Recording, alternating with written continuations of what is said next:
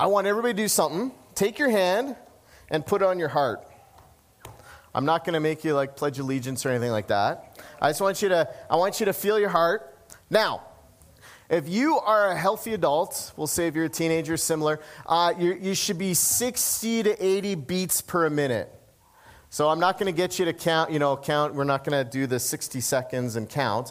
But can everybody feel their heartbeat? Is anybody heartless here? No, um, so, I want to tell you a story when I did this. I put my hand to my heart. It's about a couple of years ago. We're just sitting down for supper, and we're sitting at our table, and uh, you know, the food's in the middle, and, and we just said grace, and we're just about to pass out the food. And I'm sitting there, and all of a sudden, my chest feels a little weird. And so I just do this, just like you guys were doing. I'm like, huh, that's weird.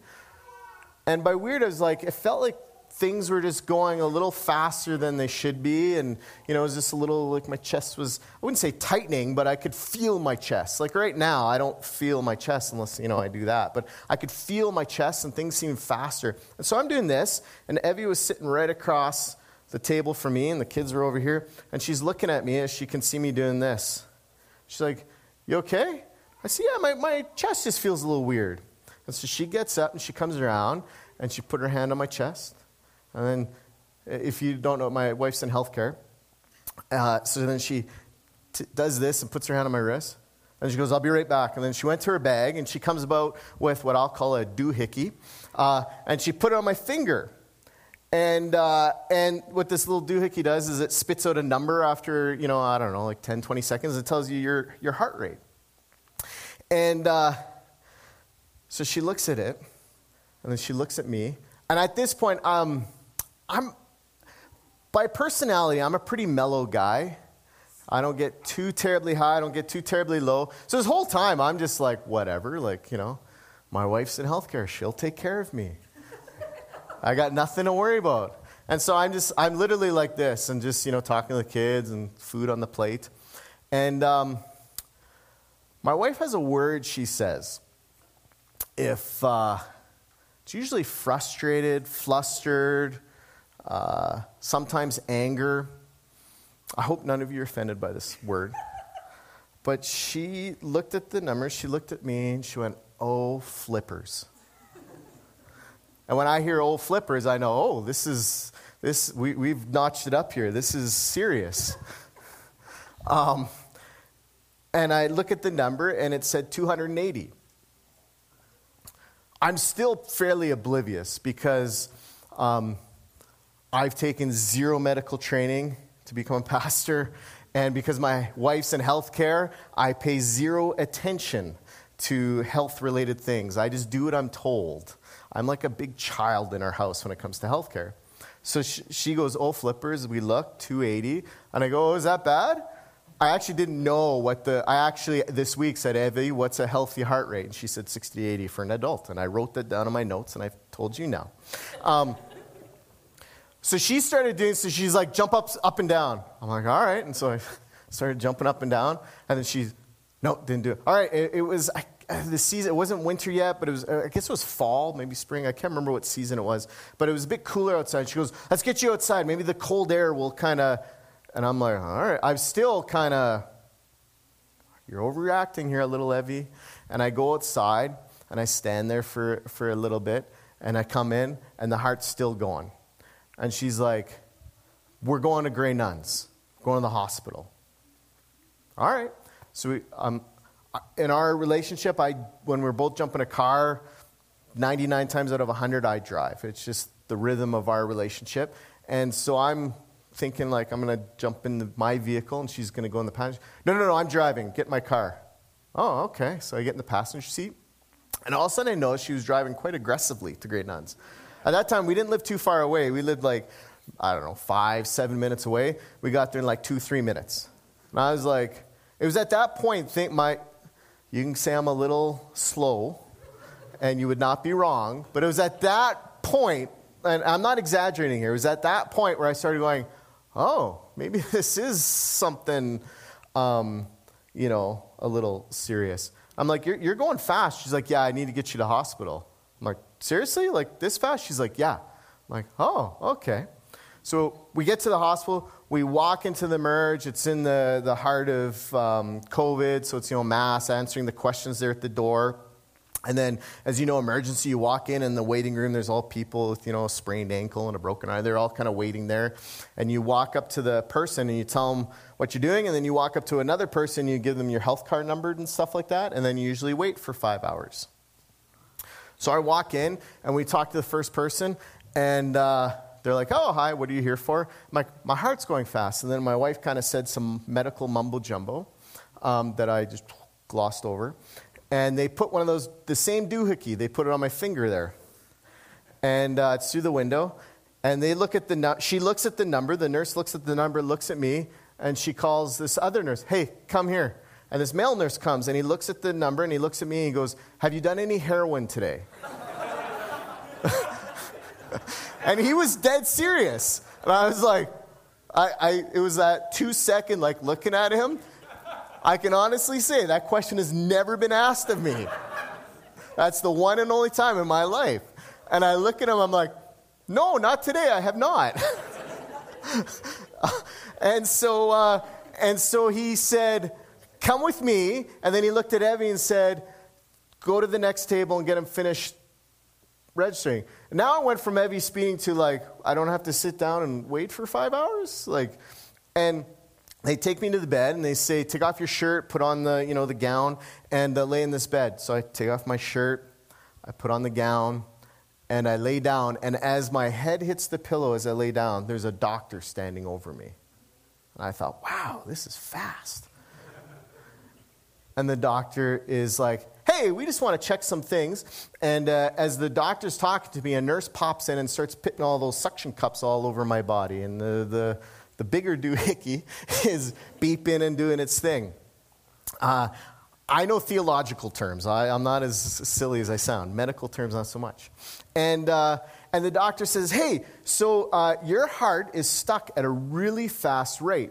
And if we don't unstuck it, your heart will burn out. It will stop beating. And I was like, I know that is bad.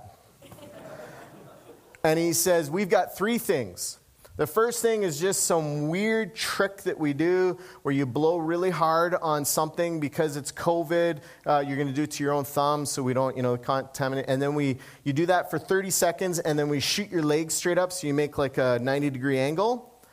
And then that sometimes works. It just rushes the blood, you know, and, and that works. If that doesn't work, because um, we got to get this stopped quick, we got this uh, medicine that this nurse is preparing. So if that doesn't work, she's shooting you. And if that doesn't work, you see the paddles there? You know, like the shock, jeep, clear, boom. Uh, that's that. We're going to do that on you last. That's the third option. And it was in that moment where I was like, whoa.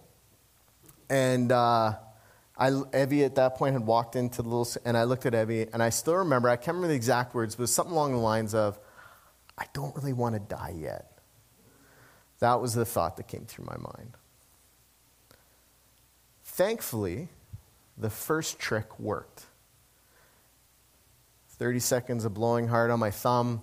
They shoot my legs up. It's about a five second delay, and then my heart just went.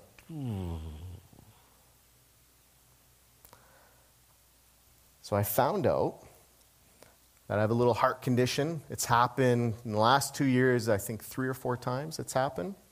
And I do that little trick, and it works. And if it happens more regularly, then I'll have to go get my heart little, you know, little something done on my heart on the operating table. But my question is, how is your heart? You see, for me, whenever my hand gets near my chest now, Evie goes, How's your heart? And what she's asking is like, how's my heart beating? Is it at 280 or is it at like 60 to 80? That's what she's asking. But we know when we ask that, like when we refer to a heart, it can mean so many different things, right? For instance, the, the, the great philosopher and theologian Dr. Seuss said this and what happened then? Well, in Whoville, they say that the Grinch's small heart grew three sizes that day. I'm no medical expert, but I know when your heart grows three sizes, you're dead. that's a, that's a problem, right? Like, you don't want your heart growing triple in size in a moment. But Dr. Seuss wasn't referring to the Grinch's physical heart. So help me out here. I'm going to put somebody tell me. What, what was Dr. Seuss trying to communicate here? Affection. Anybody else? We all agree with Matt? Affection? Yeah, like emotionally. He's he went from being emotionally dead and affectionately dead to, to caring. His heart grew. So, what does the Bible say about our hearts? Because we reference things about our heart all the time. And, and the interesting thing is, the Bible actually says a ton about our heart. And actually says nothing about our brain in a certain way. In, in, so the Old Testament was written in Hebrew, and the New Testament was in Greek. In the Hebrew, there's no word for brain, actually. They didn't, and so the heart encompassed everything. But, but they did know about the physical heart. There's this one instance where, um, where somebody, uh, Nabal, this guy, he had a heart attack, and they refer to this one, his heart died inside him, and he, and he became like stone. Like they were describing a heart attack. This guy had a heart attack and died. And so, and so they did understand, like, this physical heart is, is, is what keeps you alive. It pumps the blood. Like, you know, the heart, something happens to the heart, you die. And so, and so it knew that. But it also referenced all sorts of other things. Uh, the heart was where intellectual activity took place. There's this idea of wisdom rests in the heart of a man of understanding. And so, like, wisdom was flowed from the heart. Or you have, you have, um, you have King Solomon, who is, who is the wisest king. And when, and when they talk about King Solomon, his wisdom, they said the whole world sought an audience with Solomon to hear the wisdom God had put in his heart. And so it's this idea of, you know, intellectual wisdom comes from the heart. The Bible also talks, kind of like the Grinch, the whole idea of like our feelings and our emotions. So here is Hannah, and she, she was having trouble uh, getting pregnant. And, and this is what it said about her. Hannah, this is Hannah's husband speaking to her and says, Hannah, why do you weep and why do you not eat? Why is your heart sad? Kind of like this, like the emotional center is your heart. And then I'll just, this is a free one for you guys. The, he goes on to say, like, aren't I better than 10 sons? something never to say to your wife when, you know, she's distraught. Like, aren't I good enough for you? Um, he was emotionally not wise. The, the, actually, the whole idea of a broken heart, that concept of like a broken heart, isn't from a Hallmark movie. It actually comes from the Old Testament, that, that idea of a broken heart. And then the heart is where choices are made, or, or mo- the motives of our choices are made. And so David, in his heart, he decided he wanted to build a temple. Um, it's called the, the desires of your heart. You know, you, you choose things from your heart. And this is why there's this famous verse that says that we should guard your heart because from it flows your whole life. And so when the author wrote this, what they're thinking is is like your, decide, your decisions, your emotions, your wisdom, everything, it's flowing from your heart. So you got to guard it. It isn't like your heart is just this small little piece of you, and you know, it's saying like every your whole being flows from your heart. So guard it. And so the goal is a transformation of the heart. And this is why David, King David, after he's murdered, committed adultery, and murdered that woman's husband, this is why he says, Create in me a pure heart. Because for him, he's saying, my, my whole being, like, can you, can you transform all of who I am? And then there's the, the prophet. And he says, he's talking about people, and his desire is that God would remove heart of stone and give a heart of flesh. So, in other words, that people would be totally transformed, that, the, that their, their lives are just hard towards God, that they'd become soft. And so it's this idea of God wants your heart, He wants all of you. It's all encompassing.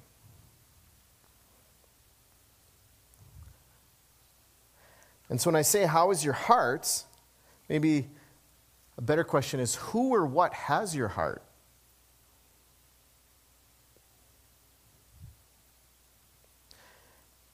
See, I think we, we often, and I, I can be accused of this at times in my life, we treat following Jesus like an accessory. Let's, let's, let's say a jacket. And it can be something where we're like, you know what? It's a bit warmer. When it was minus 30, I had this jacket I wear. It's nice and warm. Put that on. It was getting warmer. And so I started searching for another jacket. I couldn't find it. I asked Debbie where it was. And in two seconds, she was like, Here it is. It's the way it works in our house. And it's, you know, it's a jacket, it's a bit thinner. Uh, you know, it's like this minus five, minus 10. It's great. And, and we can f- put Jesus and following Jesus kind of like that. Ah, oh, this is, this is a great situation to kind of, you know, be with Jesus. And so I'm going to put him on. And then when it feels inconvenient or it's maybe a bit hard or a problem, then it's like, oh, I'm going to just, you know, hang that up there. And when I need them, I know where to find them. And if I can't find them, I maybe can ask somebody and they can help me out and put them back on.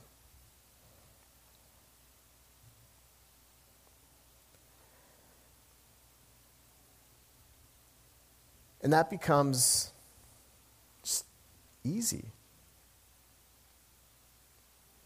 The problem is, is Jesus is saying, I want all of you.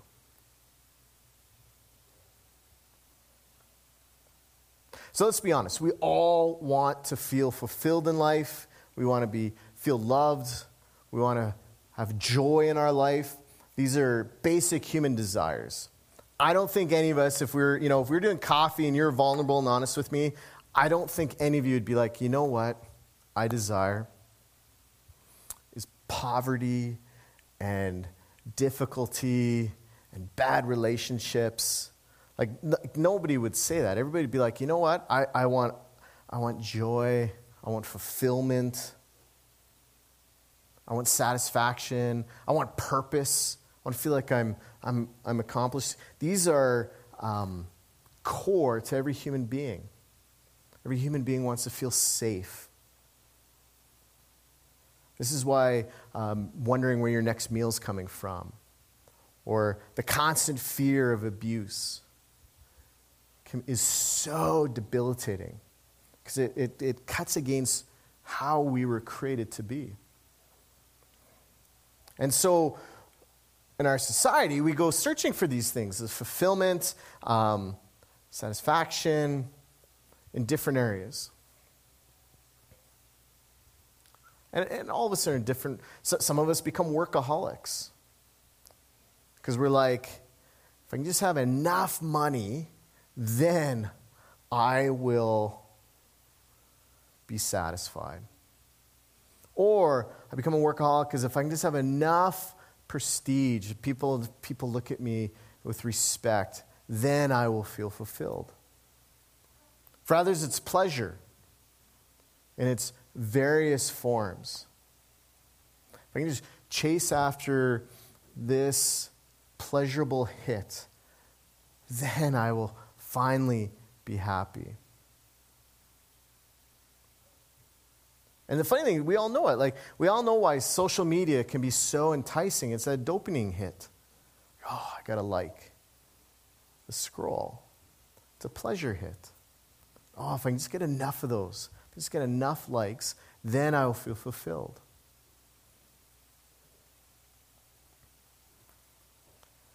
Or it becomes this sense of um, individualism.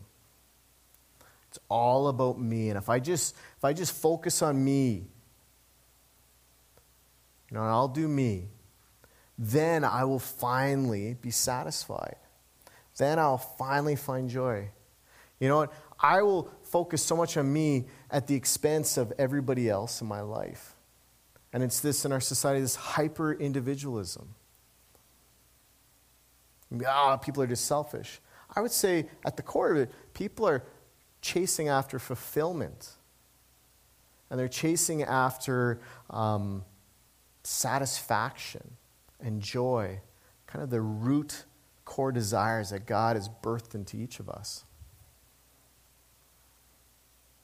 And probably the easiest, especially in our Western society, is just stuff. Uh, sit back then. Well, we don't watch commercials like we used to, right? If you're my age or older, cable TV. Now we're kind of the, the streaming, and it's not as near uh, as many commercials. But if you get a chance watch a commercial, very seldom are they selling the product. They're selling these core. You want to feel desired? Do you want to feel joy? Well, then this will help you. It's, it's not, hey, this, you know, doohickey is going to. This sermon's brought to you by the word doohickey. It's not like this doohickey is, you know, the solution. It, it, it, you know, this in and of itself is, is what you want. You want this, and this thing might help bring it. Oh, and now it's been six months and it's expired, so now you need a new thing to experience one of these core values.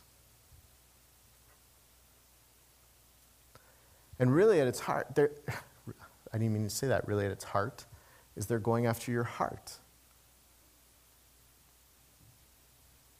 And so the question becomes is, is your heart being pulled in multiple directions? Or is your heart given to one? So, how is your heart? And Jesus was kind of addressing this once when he was, uh, he was doing this teaching. We call it the Sermon on the Mount because he was on a mount and he was doing a sermon to all these people. And it's kind of all his teaching, you know, combined in one. And he's kind of addressing this in one part of the sermon. And I want to read, read you, it's, it seems like a lot, but it's not. It's six verses. And while I'm giving you six verses, I want to give a little context. And it, and it starts off like this He says, Has anyone, by fussing in front of the mirror, ever gotten taller by doing so much, uh, by so much as an inch? I can say the answer is no. Just want to clarify that. All this time and money wasted on fashion, do you think it makes that much of a difference? Instead of looking at the fashions, walk out into the fields and look at the wildflowers. They never primp or shop, but have you ever seen color and design quite like it? The, pe- the 10 best dressed men and women in the country look shabby alongside of them. The, the picture I have is if you ever had the opportunity to do like backcountry hiking where it's, you know, not, it doesn't get touched very much by humanity, and, and uh, you know, you've seen a field or something. I, I still remember once we were uh, camping close to the mountains and we took the, the boys for a, a hike and we said, hey, we're doing this hike. And uh, Evie and I weren't quite uh, prepared enough and we took a wrong turn and instead of the hike we thought we were taking, we took a much longer, steeper climb up a mountain. And uh, the boys were younger, and we are like, oh, we could do it, guys, we could do it. and Evie and I were our little bit like, can we do it? I don't know. Like, it was just so long. But then when we got up there and you started to see the nature, because not many people had the, the, not many people went up there. Not many people made the mistake we did. It was gorgeous. Like that's a picture when I read this. Like, have you looked at flowers? I'm not talking. I don't think it's the, the flower bed in front of your house. I'm thinking the the side of the mountain, the wildflowers, and you're just like, wow, this is amazing. This is beautiful. then he goes on and says this. If God gives such attention to the appearance of wildflowers, most of which are never, ever, never even seen, don't you think He'll attend to you, take pride in you, do His best for you?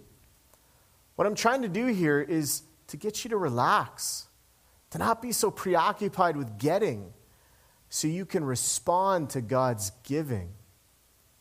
People who don't know God and the way He works fuss over these things. But you know both God and how He works. Steep your life in God reality, God initiative, God provisions. Don't worry about missing out. You'll find all your everyday human concerns will be met.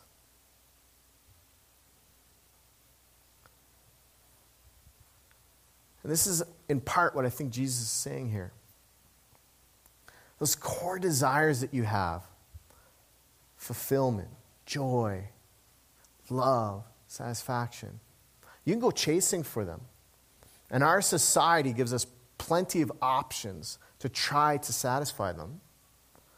Jesus is saying they're going to be f- flat. It's going to fall flat. But if you want a full life, if you want, if you want to be satisfied, give your heart to all that you are Steep your life in God reality, God initiative, God provisions.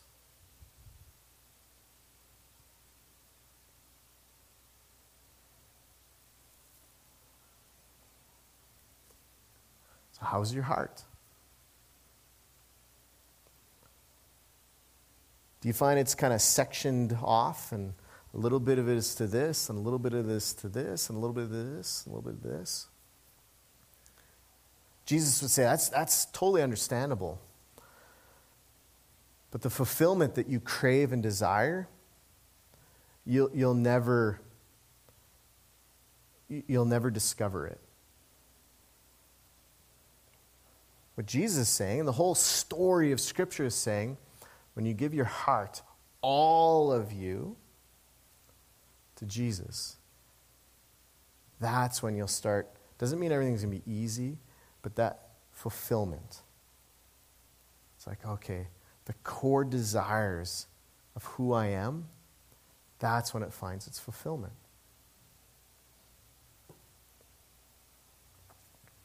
So at the beginning, I said, hey, put your hand on your heart. Let's do it again. And instead of, you know, trying to find a heartbeat or questioning, like, am I the Grinch? Do I need my heart to grow three sizes bigger?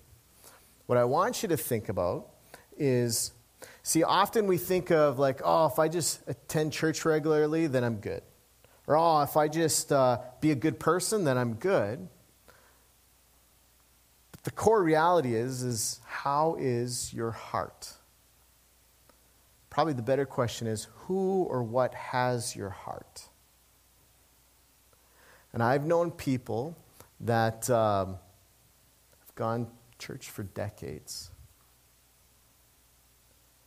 And if they were honest, they would say, Jesus is an accessory to me. It doesn't have my heart. It has a piece of it, a piece of who I am. But then I take him off and I hang him up. So the next time I need him or something's wrong or I show up at a function like this, and then I put him back on. And Jesus is saying, You're missing out.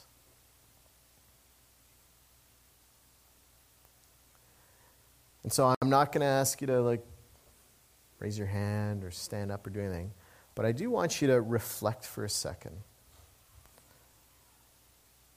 and ask yourself who or what has my heart? And I suspect that there's some of us that are like, you know what? I think I've been shortchanging myself and Jesus. And I need to step out and say, Jesus, can you have all of me, not just part of me? So, a moment I'm going to pray, and, and if you're there, come talk to me, come talk to someone else. Not, not for any reason other than so we can support, encourage. Uh, there's that saying, it takes a village to raise a child. Uh, we all need that village just not just when we're ch- or for our children, for us too. We need, we need community to spur us on, to help us, to comfort us, to kick us in the pants when we need it. And so we tell someone just so we can have that support. And so when I'm praying, if you're one of those people that are like, man, I, I think the concept of heart being all of me, I, I do need to say to Jesus, please have all of my heart, all of my life. Uh, when I'm praying, just whether it's a, a sentence or a few words, just pray that also to yourself. So, Jesus, we thank you that uh, we don't have to go on it at our own, on our own, but that you invite us to join you so that we can be fulfilled. The desires that are ingrained in every human being can find their fulfillment in you. And so I just pray that you'd help us to live lives of giving you all of ourselves, our entire heart. We praise you and we worship you, God. Amen.